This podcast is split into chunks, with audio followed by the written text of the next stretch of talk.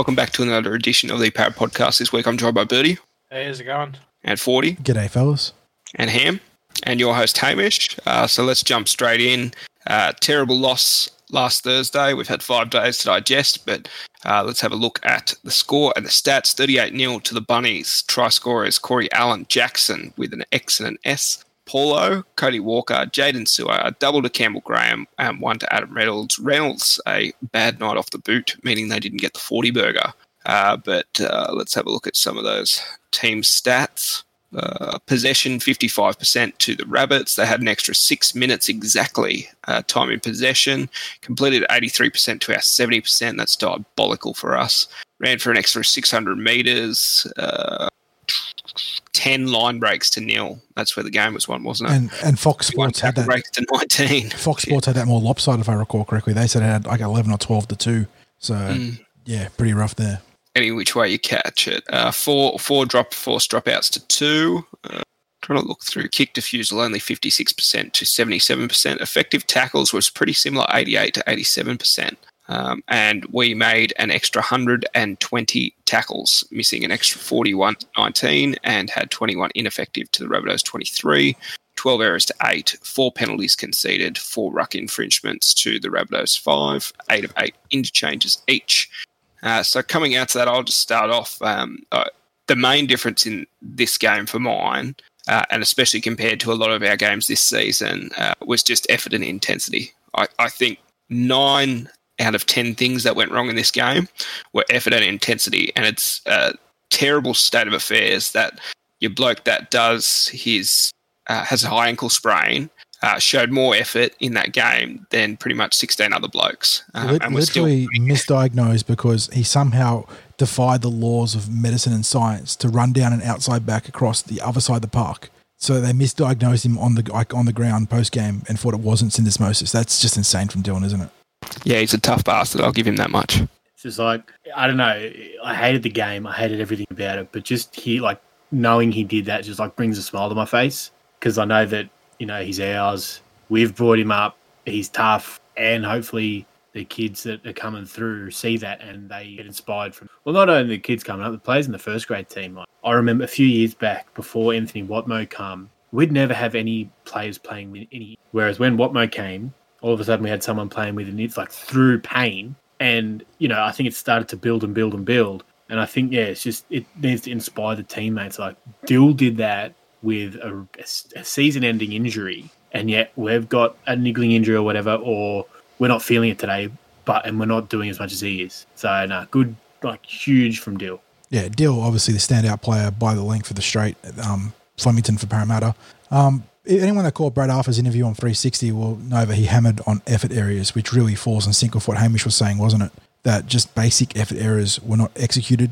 You know, the intensity wasn't there, base effort levels weren't there, and you know we allowed South Sydney to get on a roll. And once again, you know we started strongly through the middle. Um, our first few sets really had the Souths knocked on their heels, and then we go right and go early, and we just did not hold on to the ball. And from there, they blow us open down our right edge, and it just went. It just all escalated from that. So really, really disappointing stuff. And it, was a culmination of what we've been talking about for the last two months, where those fundamental errors are just been creeping in and sort of, you know, almost white anting ourselves.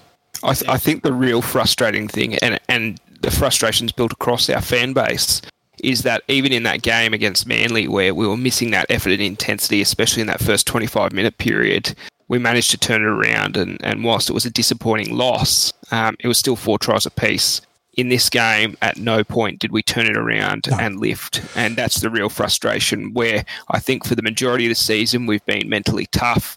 Uh, we've been able to deal with adversity, even when we've had games where we're not getting the running, you know, especially those recent games against Sharks, etc. And I'd even put it at the game against St George, like we almost pulled it off. Uh, but this game showed a mental fragility I haven't seen since the Melbourne Storm uh, finals loss last year.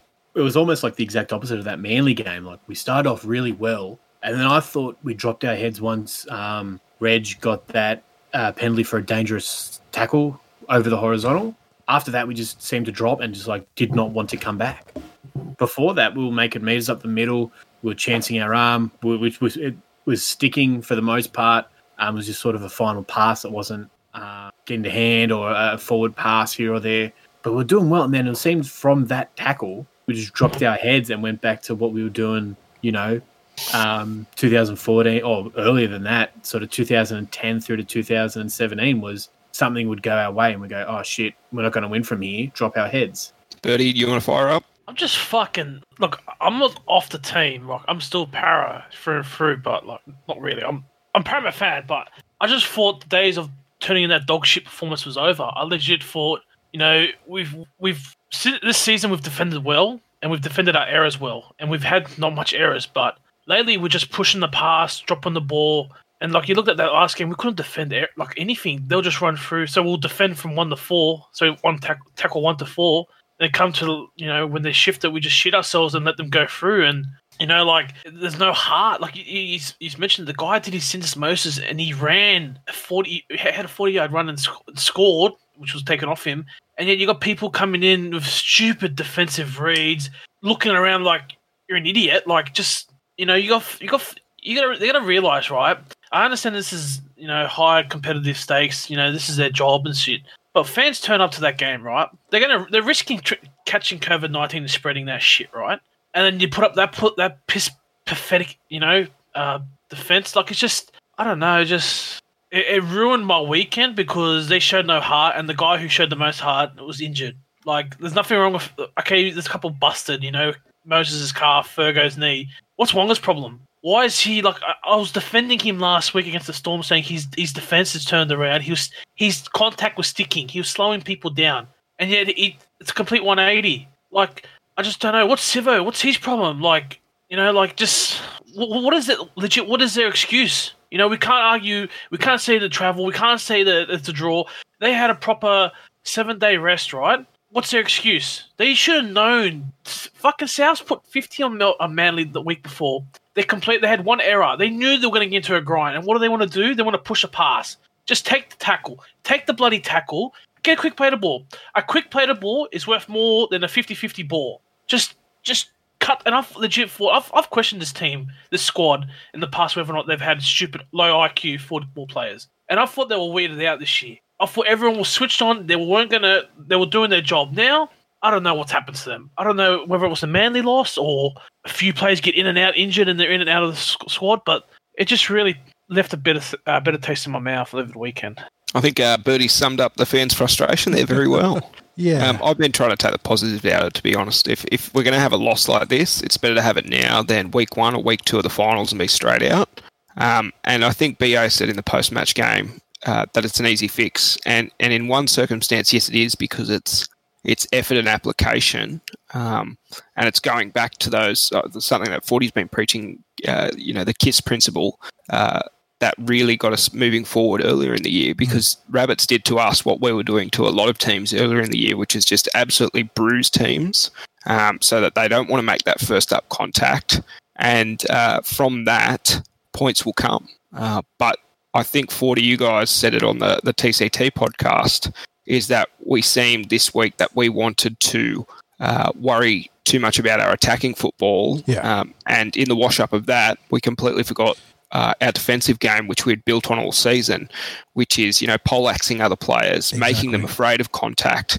But our first up contact on, on uh, Thursday night was diabolical. And, you know, you don't want to single out too many players, but Waqa Blake, the amount of tackles that he slipped up or, or just simply didn't make because he, he hit the gap uh, without hitting a player, uh, it just wasn't good enough. I agree. Yeah. And like, as we said, it, it is a simple game. And oftentimes, yes, you've got complex attacking structure that look beautiful when they come off, but the team that wants it more and runs harder and wins the collisions, you know, the the one on one or the, the two on one, three on ones of defense sometimes, the guys that just tear into each other more consistently, and, and win the ruck that way, that's how you're going to get the ascendancy and get on the front foot. And that was what. Sorry, no, go on. I was going to say that, that, as Hamish pointed out, that's what defined the our, our, best stretch earlier in the season. And in the last few weeks, I don't know if it's attrition or sort of letting the outside noises creep in about our attack sucking and whatnot, but that um, sort of went away from us. I was just going to say, like you said, it's desire and want that wins your football games. I don't. I think you just only have to see um, our two disallowed tries to see that. Dill broke the line. I, I regardless of what you think of was whether it was obstruction or not, he broke the line and then he put his foot down to beat the fullback. No, what halfback beats the fullback like that? Barely any.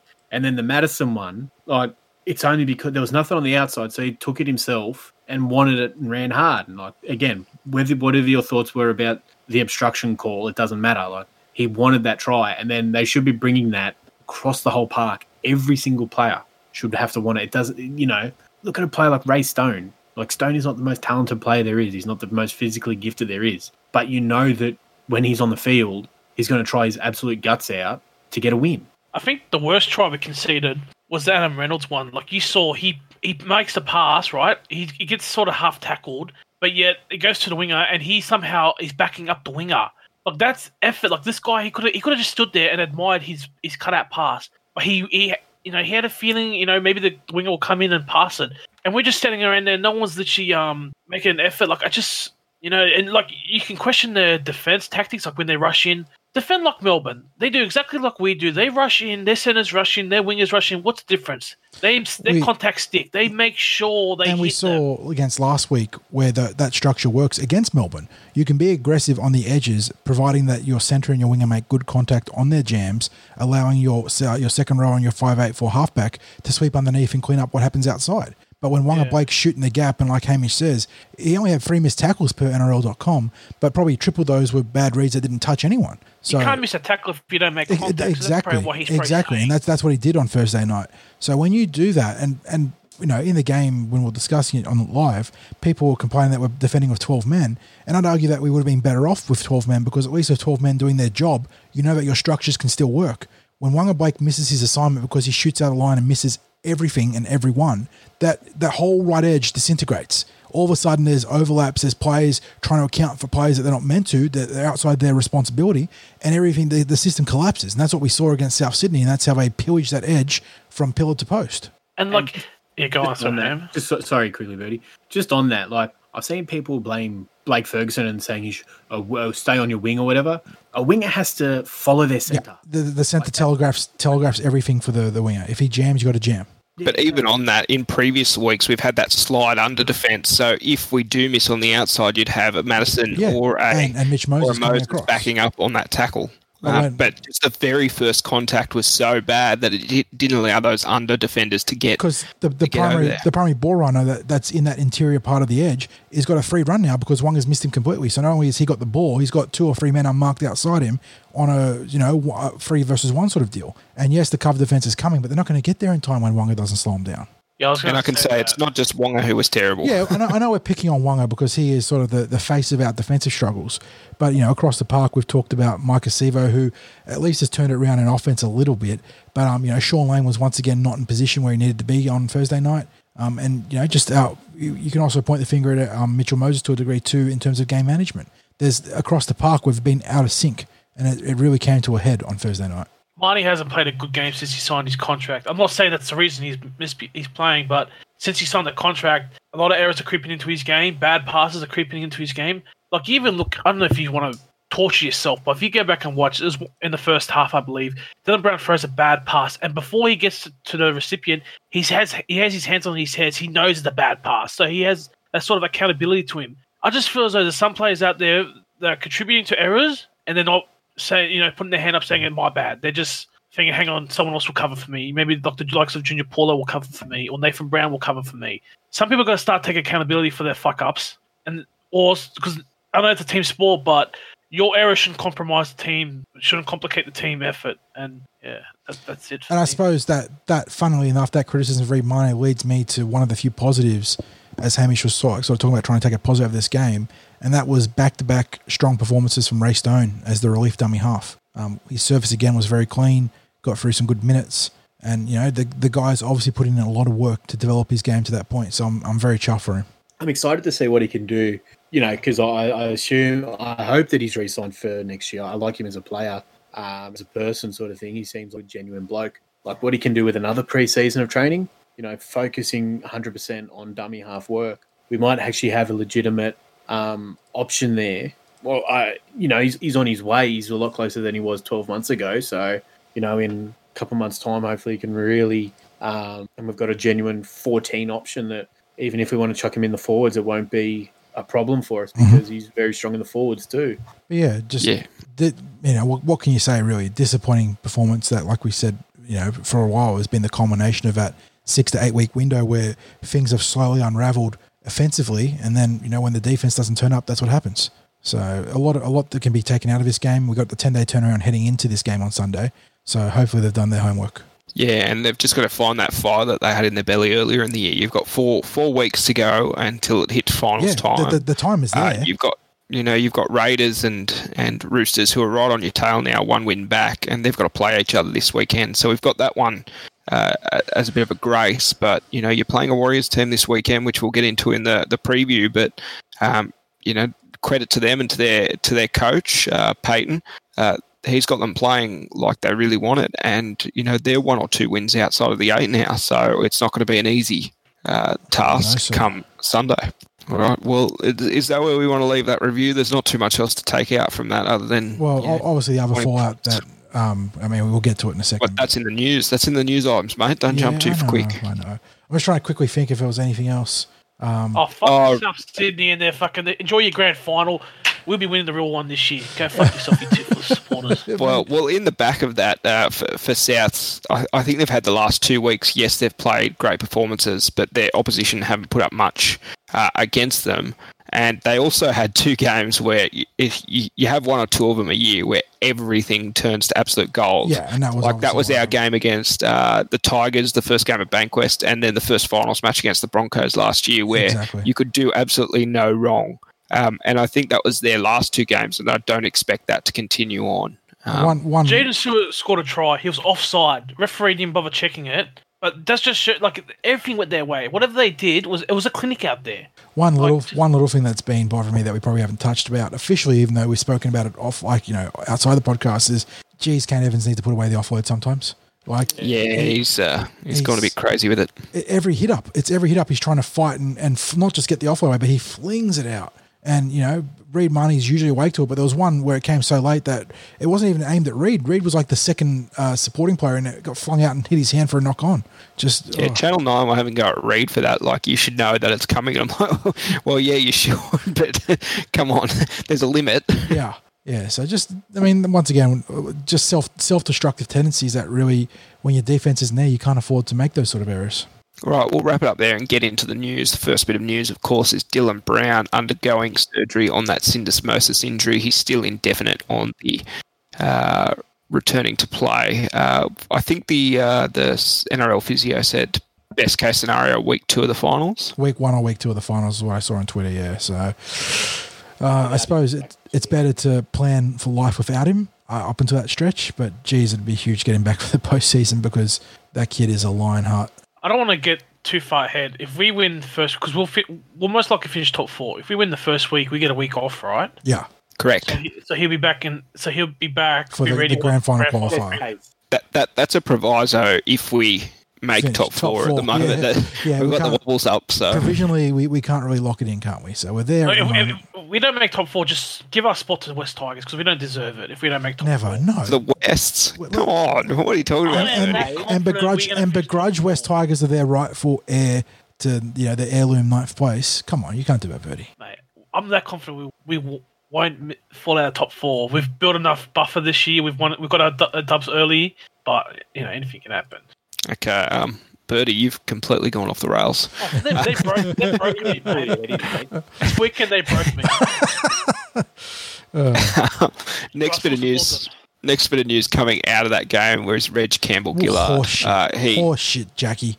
charged by the match review committee, grade one dangerous throw um, on like to know Campbell where it Graham. Was. I'd like to know which tackle it was because I didn't see a dangerous throw on the field at all. It was a borderline penalty at best on the field, and the fact that he copped the hundred points means that if once again, if he and I I don't want to use the sneezes, um, uh, what's a good idiom? So, but if he you know looks at someone the wrong way, he's going to cop a suspension near the finals. So, it's so dumb, very frustrating for the MRC, but it's absolutely on par, on brand for them.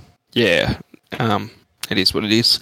Uh, but he'll be available for our upcoming clash against the Warriors. Oh, by, by the by the way, once again, just as a week to week thing, that was a grade one, not like a non fine charge. He couldn't take the seven hundred dollar fine, whatever.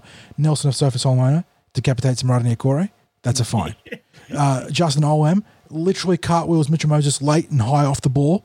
That's not even a charge. Like, what the fuck is the match review committee doing on a week to week basis? I do not understand. Even even the trail early in the season, he had a, he had back to back weeks where he took out, took someone's head off. He didn't even get a fine. Yeah, against like, the against the Warriors, he knocked out Fuss.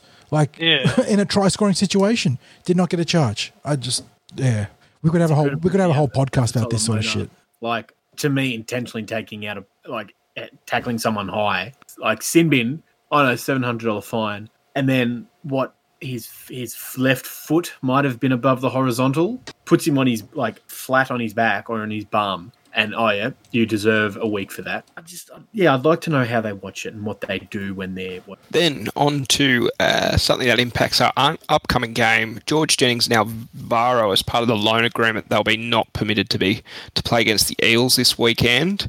Uh, my understanding is uh, that's not us making up those rules. That's an NRL mandated rule just to ensure that there's no tanking Any- against there. Anyone, you know, obviously that's an integrity thing for sure. But anyone that thought there would be there wouldn't be a no compete clause for clubs signing players of the Warriors is insane. That is just not not insane, outright stupid. yeah. Well, that's probably a better way of putting it. Outright stupid, just absolutely idiotic. There you is only have to look at the loan system in English football. Mm. Whenever a team comes up against their home team, they don't play. And that's not to say that we're not grateful for what the Warriors have done, sort of taking one for the entire competition this year. But the, the, why the Eels have no obligation.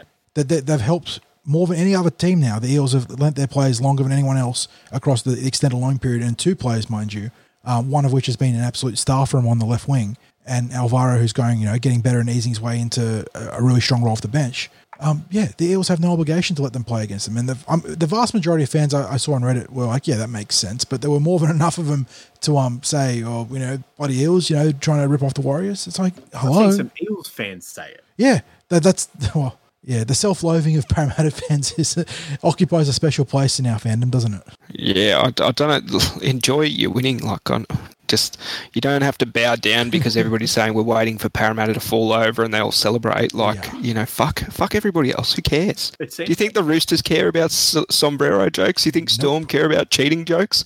No, they don't. Like, who gives a fuck? and I don't know. This this might be a bit of a take, but it seems like our fans wait for a loss. Oh, not wrong. Uh, to come out, come out of the woodworks and start piling shit on their own team. You're absolutely right about that. Yeah, and like you know, we were talking about it last week with Gould saying our Parramatta's like they'll take our game against Rabbitohs and be like, "Oh, Gould was right. Gould was right." Well, we've got a sample of 30 other games the past two years where that hasn't happened. So why are we picking one sample, one 80 minute performance where they didn't put in, compared to 30 where we've had, like, I don't know, two or three of those performances? It's got. It seems like our fans wait for a loss and they they revel in it. They want they want the team to lose. They want, and then when the team does lose after a predicted loss, they want to like sack everybody, like just get rid of everyone, get every anyone and everyone involved with the club or the team, like just get. Rid Well, I think it's. I think part of it's just wanting to be correct, and you know, there's 16 clubs in this competition. If you're predicting that 15 of six of, of the 16 aren't going to win the competition, or you predict all 16 won't win the competition, you're going to be right 15 times out of 16. Like you know, That's we, right. it, it's pretty easy to be correct. Um, all right, well, I think that's enough on that front. Uh, was there any other news? No, there wasn't any other news. Uh, I'll just try again to get the uh, New South Wales RL Oh, women's and up. I just want to say hashtag not all Eels fans. Some of you oh, that's quality. um, there is a pretty big NRL news. Uh, West Tigers giving Benji the Rissol via club um, text, uh, Twitter, or email. Not even giving the grace of a, a big send off. They did the um, statement online. That was he's done here. Yeah, that's uh, not great. not great at all. Uh, but you know how they resold bloody uh, Robbie Farah before, and you know it's it's in the DNA of that club at the moment just to would would would fuck up guys, the, the easiest.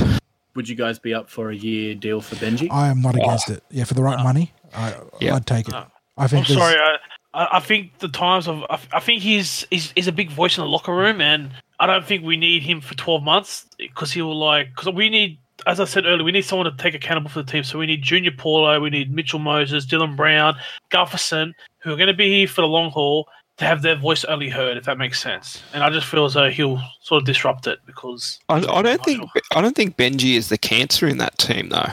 Oh no, I don't think he's cancer. I just think he's I, I he think, has a strong voice and but I think we've got enough young playmakers that are going to with the way the NRL is at the moment, given you know that the bubble might be extended into the 2021 season, I, I don't think I'm against having an, an older head, older hand, older head like Benji be around them and sort of help augment Joey deliver messages and and sort of um you know talent development to those guys. So if it's for the right value and depending on how the top 30, top 28, top 26, however it is constructed for 2021 moving forwards um, ends up being, I'm not against it.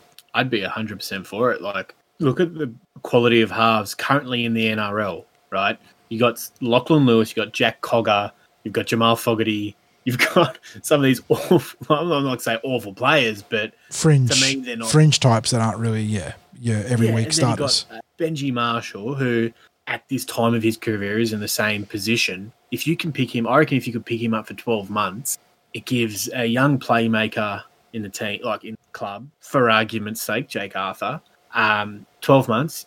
He doesn't have to worry about if there is a reserve grade next year. Doesn't have to worry about am I going to step up into that role. Um, but also, it gives a legitimate backup half that you know. Say if Dylan Brown's out again, say if Mitchell Moses is out again, like for that four to five weeks, we bring in Benji Marshall. You know, no disrespect to Jai Field, but he's no Benji Marshall. Like we bring in someone who's Yeah. been there and done it. So yeah, if the, if the if the money's right, I, I agree. There was one other piece of NRL news, uh, Hamish, that we missed. That's not Parramatta, but um, Bronson Xerri. yeah, the anabolic steroids did indeed taste like cherries. So the B, the B sample came back positive. Yeah, I just uh, uh, when you looked at the drugs that he was taking, they were like you know shit that the East Germans were getting done Yeah. for back in the Yeah, bloody and and the eighties and seventies. If the allegations are correct, the fact that he was doing it since Mats and Ball is insane. So it makes you wonder how deep that runs. Yes, uh, especially at that club. All right, well, let's look at some other results on the weekend. Dragons Titans. Uh, talking about Fogarty, uh, comeback king after you know having a terrible game the week before. He, he wins it for them on the death Yeah. there, four to ten. Dragons had ascendancy in this game and then went back to their old ways. They got up for one week against us where we were at our low and let that game slip away. I was too sad to watch any footy this week, so I'm in this segment. It was an interesting week of footy. A couple big blowouts actually. Yeah, I, I was uh, I was almost on a similar vein to you. I didn't Oh watch yeah, a lot. it was it was a it was a slog. It was very hard, and I had it on the background more than anything else. But yeah, good. I mean, good on the Titans. They're being like the Warriors, being one of the more upstart, plucky teams in the back half of the season. I did catch the last 15 minutes of it, which was decent. My biggest gripe with what how how it ended, uh, I'm not a fan of how the clock still runs when it's a penalty goal or Yeah, shot to the top. I reckon they should adopt the NFL Hamish- style where well, Ham and I have, have argued this, not argued against each other, argued for this. If the ball's dead, time's off. Like play your Yeah. 80 minutes of football. because worst case scenario, he takes his time. What do they get? They get a monetary fine. Ah, oh, would be you know, I get paid five hundred k a year. I can pay that easy. You know, like I reckon it's it's got to be more. Like maybe they get they don't get the ball back. Like if they take a time t- too much time. Like they've got to. And I'm not look. I'm not defending the Dragons, but I just hate how they do it. Like some t- some players just take their time. Shane Flanagan's son, or whatever his name is. What is his name? Kyle Flanagan. He takes three minutes each kick. So I'm not a fan of goal kicks taking their time and chewing the clock. And Roosters 58, Broncos 12. Broncos uh, big improvers over last time. Going down 59 0 to 58 12. You know, 13 next time swing, they're baby. getting closer. Yeah. Um, Seibold wasn't the problem. yeah, yeah. Uh, yeah. I mean, their, their roster Only part of it. yeah, a significant part, obviously, but their roster construction's got issues and lack of leadership amongst both the playing group and the uh, on and off the field with the coaching administration. So we knew this was going to be a cricket score, and fittingly, it was played at the Sydney Cricket Ground. Tony Staggs is a monster. I know he can't defend. He, he's got He is one of the most like most exciting players with the ball in hand, isn't he? Yeah, he's, Yeah. Oh, just that try he scored. Like like he switched on and it didn't even bounce the ball, and he's really got it. Picked it up, and he's you know running around. I didn't know he was that quick. I thought he was just all power. I didn't know he had. He's got a bit of you know bit of quickness in him. That's about all there is for Roosters there. Tedesco looking fantastic again, though, especially for everybody's fantasy Yeah, team. well, he killed me for Uh, weeks in I can tell fantasy, you. bastard, and now he's finally coming good. Yeah.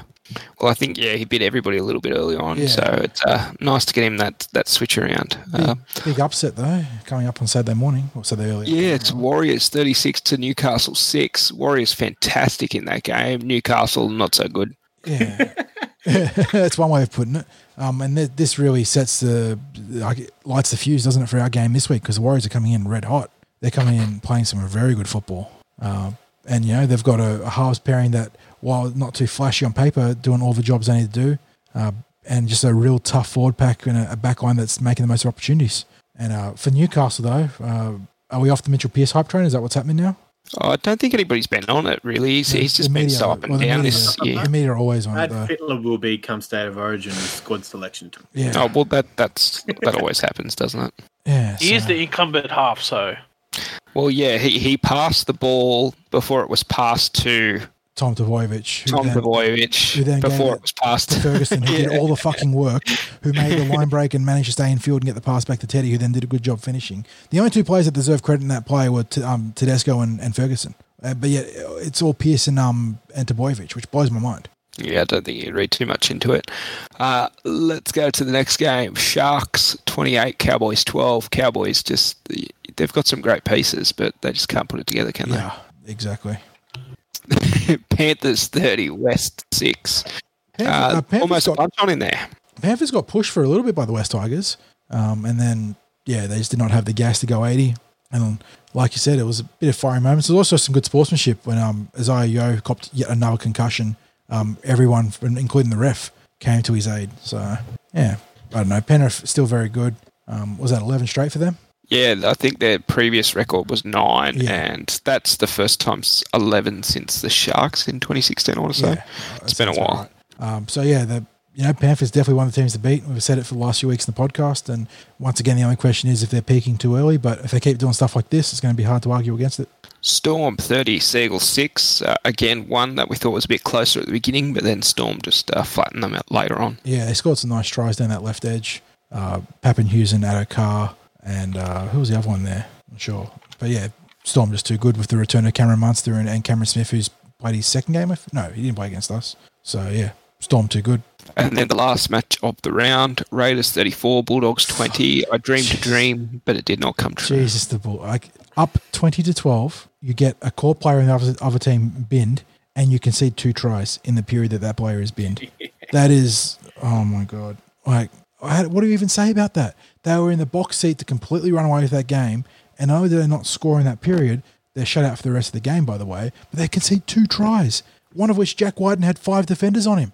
How many times have they done that this year, though? Oh, good, goodness gracious. Uh, I reckon Paul White's paying the Bulldogs. I mean, full full credit to the Raiders because they could have fallen apart easily with that man in the bin, but they, you know, just rolled up their sleeves and Jack White took control of the game. Yeah, that's just a typical Bulldogs uh, performance at this point. You know, um, in, in years past, they gave their fans a little bit of hope for the next season, winning, you know, meaningless games at the end of the year when finals were out of reach. But No false hope for you Uh, this year, Canterbury. yeah, well, I don't think there's much hope next year, especially with the Big roster. Like it's just Big it's Daddy dog Trent's going shit. to fix it all.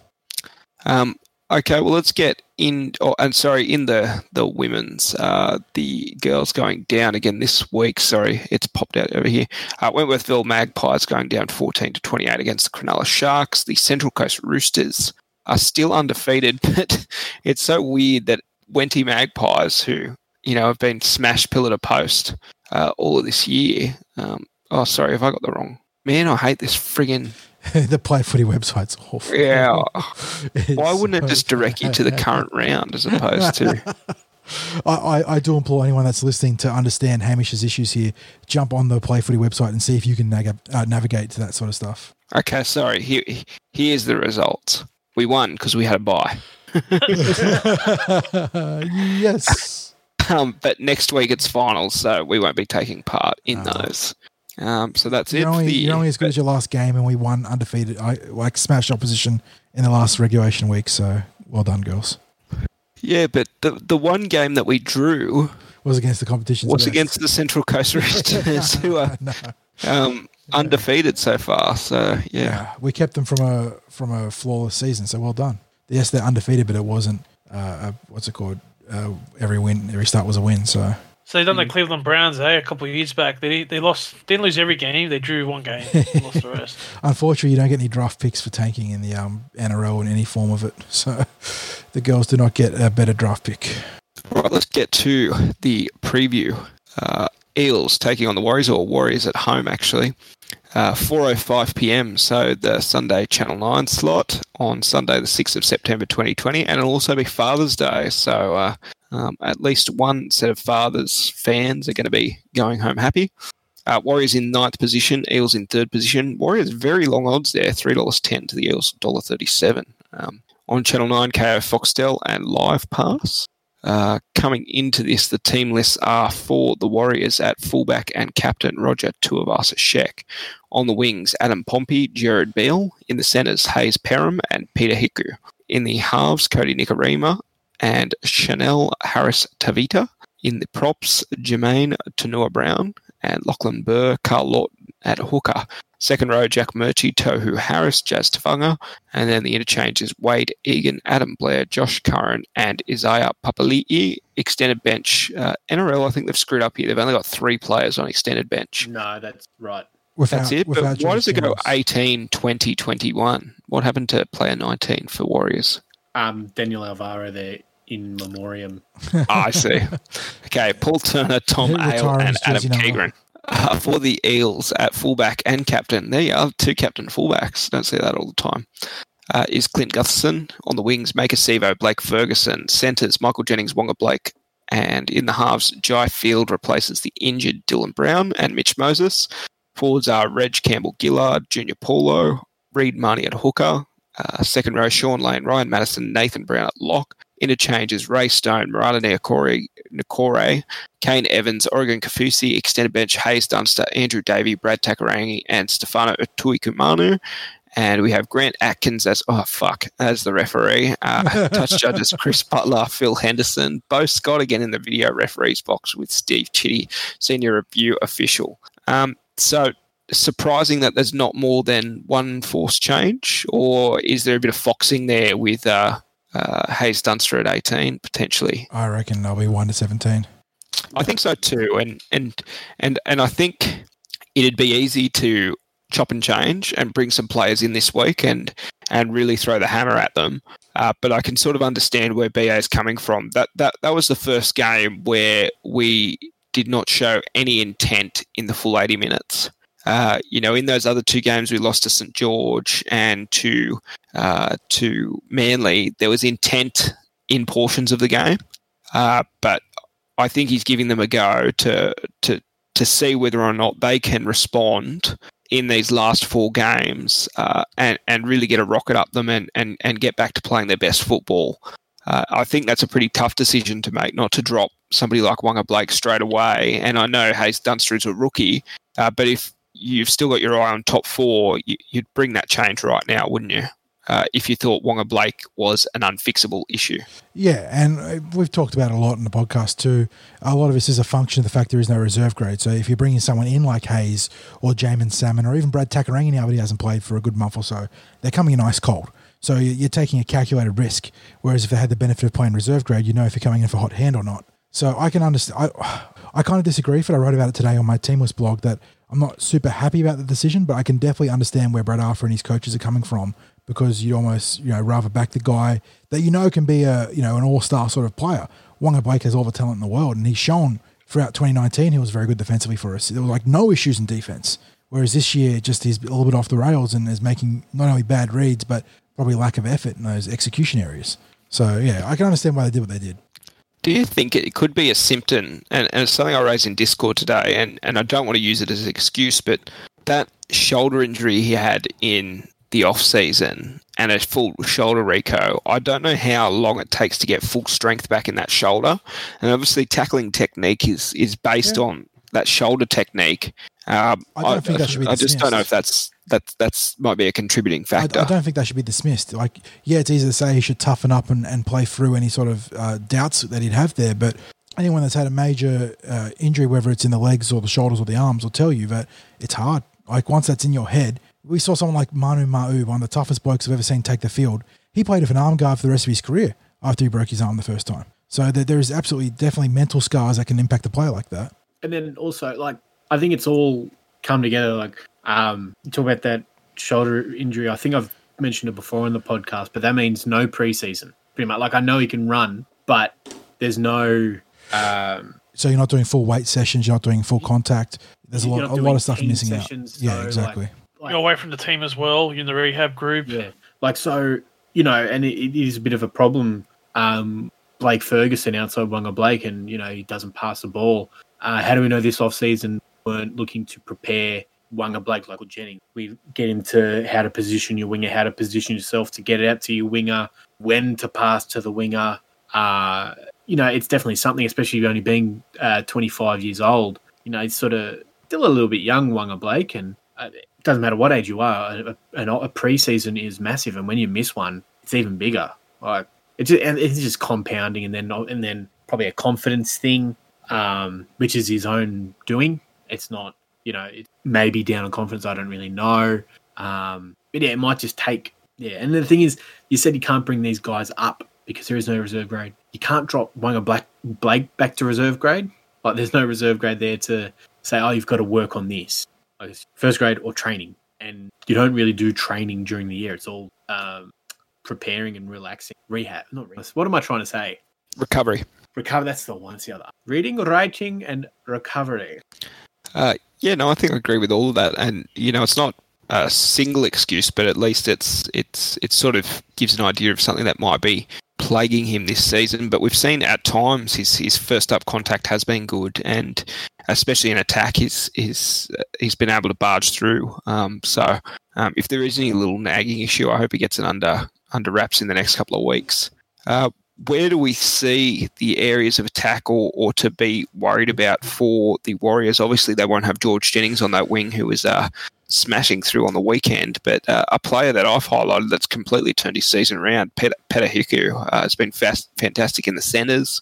Uh, we know from previous games against them, their halves pairing, Kodi Nikorima and Chanel Harris Tavita, are both, both fantastic in attack.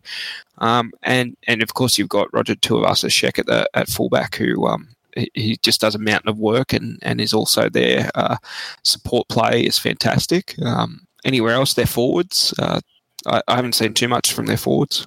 Oh, they've got some big like that. Um, Taunoa Brown and uh, Jack Murchie's been playing pretty. Yeah, I mean, and Tohu Harris, yeah, yeah, because Tohu Harris actually plays in the middle. He he um, shifts into the middle, so it's another big body up the middle. Um, I don't know how you can like. Ideally, we've got the better team, but Warriors are playing on hard effort, and you know you, you you can't fault them, and there's no there's no weakness if they're all given if they everyone's given you know 100. percent There's no weakness to them. Like you could probably argue their winger maybe, but look, it, it feels like the sort of game where the Warriors are going to be plucky, they're going to be resilient, and they're going to try and maximize on the opportunities that we give them, which has been the story of Parramatta's last two months, isn't it? So if we go about complete, if we go, that's right. If we go about taking uh, taking care of our own business, stop turning the ball over in stupid uh, situations and then stupid areas, namely our own red zone or you know well into our own half, we're going to give ourselves a real shot here. Um, you know the the Warriors aren't going to roll over. They've shown that I don't think they've been blown out at all this year. Even Penrith, technically Penrith put uh, what twenty eight on them, but that was early in the season and that had a lot of fortuitous stuff for the Panthers. So they're not going to let us steamroll them, which means we're going to have to graft a tough victory here. So if we take care of our, our sort of game plan, keep it simple, like Hamish and I said earlier in this podcast, and let Mitchell Moses run the show without you know getting taken out of the game, I think we'll give it a, a real red hot shot. All right, did uh, one one interesting tidbit. We haven't played at Central Coast Stadium in a regular season game um, in the NRL era. Our previous game at Central Coast Stadium coming against the Roosters in a preseason game back in 2009, which we won.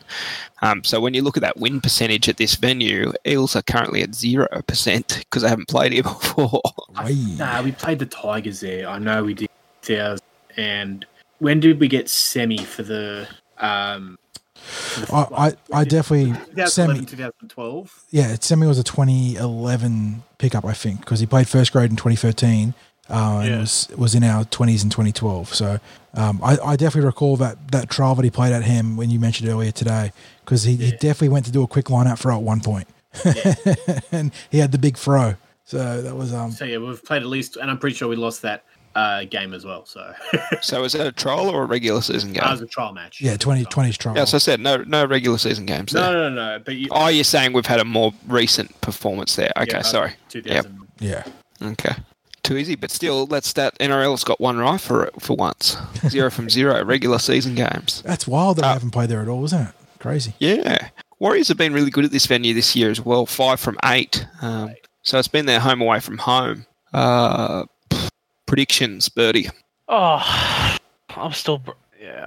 Look, I'm not going to tip a first try scorer. I'm just going to if we score one try, I'm going to be happy. All right, I know we got flogged, but I'll take a six 0 win right now and any anyone try scorer. I just want. No, no, no, no, no more shutout victories. No, I don't give a shit. I don't care if you win hundred no, nil no, against no, the no, no, Tigers. no more shutout victories because uh, I'm not sure if it was the third or fourth time in our history, but Yeah. that that against the Storm, that was like our let's say it was our third. I think the broadcast said our third shutout victory, and every time we've had a shutout victory in the modern era, we fell um, followed up with a loss. So I don't want any more shutout victories Okay. unless it's All the right. grand final. I'll take a forty-eight to forty-two win. How about No, no, no.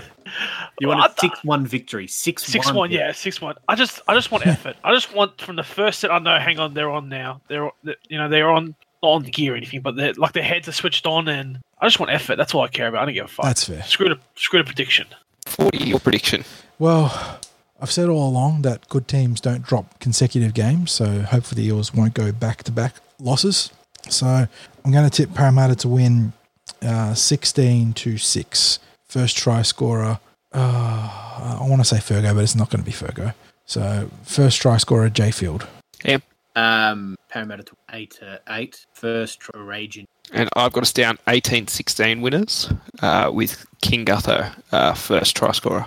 Um, so we've all tipped a win uh, after that last you, start you, you got loss. to. You got to. Uh, I think we have to because, like I, I mentioned on Discord, um, we've 2019 2020 we've been a top eight team. Like we've never been outside the top eight, and then this year after round two we've been inside the top four. Whereas the Warriors have been perennial bottom eight team. So I think I think that might have to say something. Class is permanent form. Okay. That's a big way of saying profound that we should win. a huge, a huge um, validation of our ability. It looks like. So we'll see if we, we can bust out the Raymond vindication uh, gif after the game. Ham. Vindication. Ah, good old Brooklyn Nine Nine.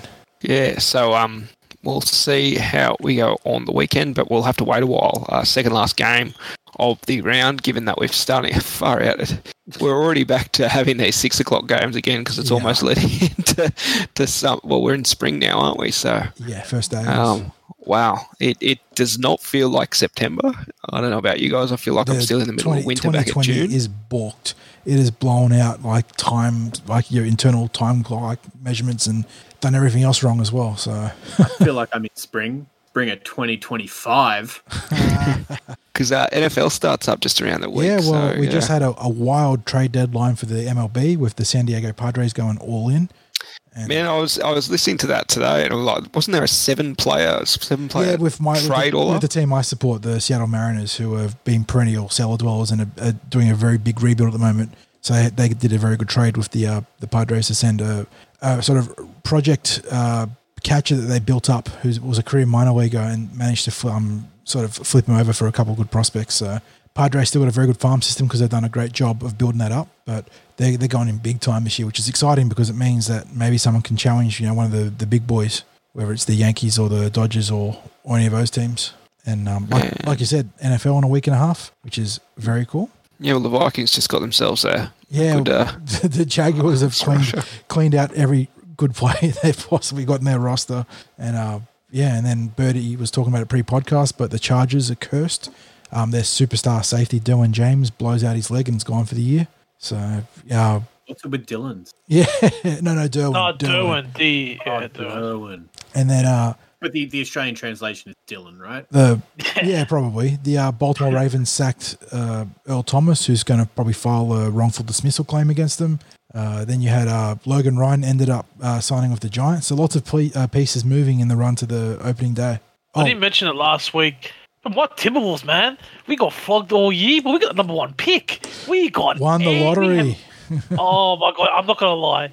You know, in America, like obviously, um, if you, if you're a lottery team, you're like laughing stock of the NBA. But I was jumping up and down. The kit almost came off. I was happy. I, I haven't been this happy in a long time.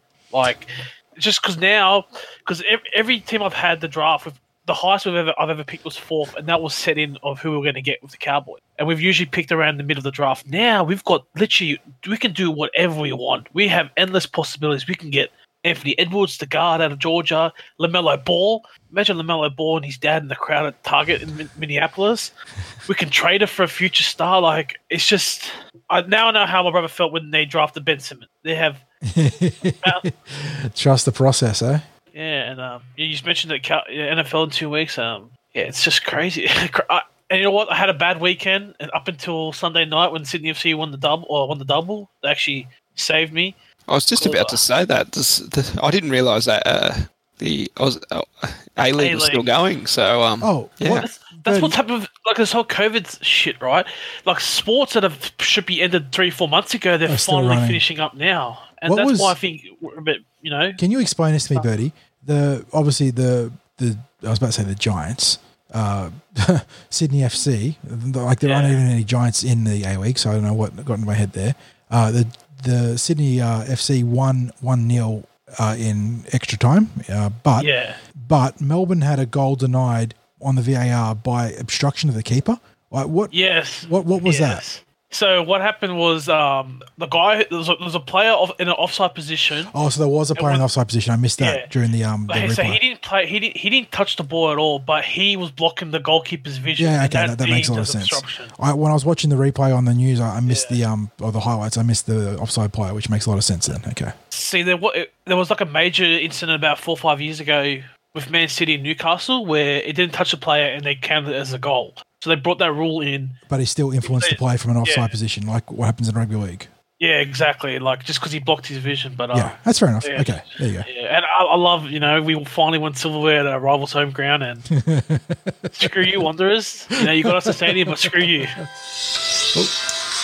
But yeah, uh, Sorry. other than that, um, NBA, yeah, NBA is still going. I think uh, the Bucks lost today against Yeah, uh, Miami. uh, Jimmy Butler took over the game. Yeah, it's just so um, 34 points. Yep. It's good. I still Oh. had it up on the TV while I was working at home. yeah, it's a bit crazy. Uh, other than that, um, I don't know, man. What else can we talk? What else could we wrap up? I think that's about it. Yeah, I NFL think it's a pretty, pretty good place to up. end. NFL give us lots of talking points for the podcast in this um this little window here. But yeah, until then, stay safe and hopefully the Eels get a big win or any sort of good win on the uh, weekend. Just don't do them dirty like Benji.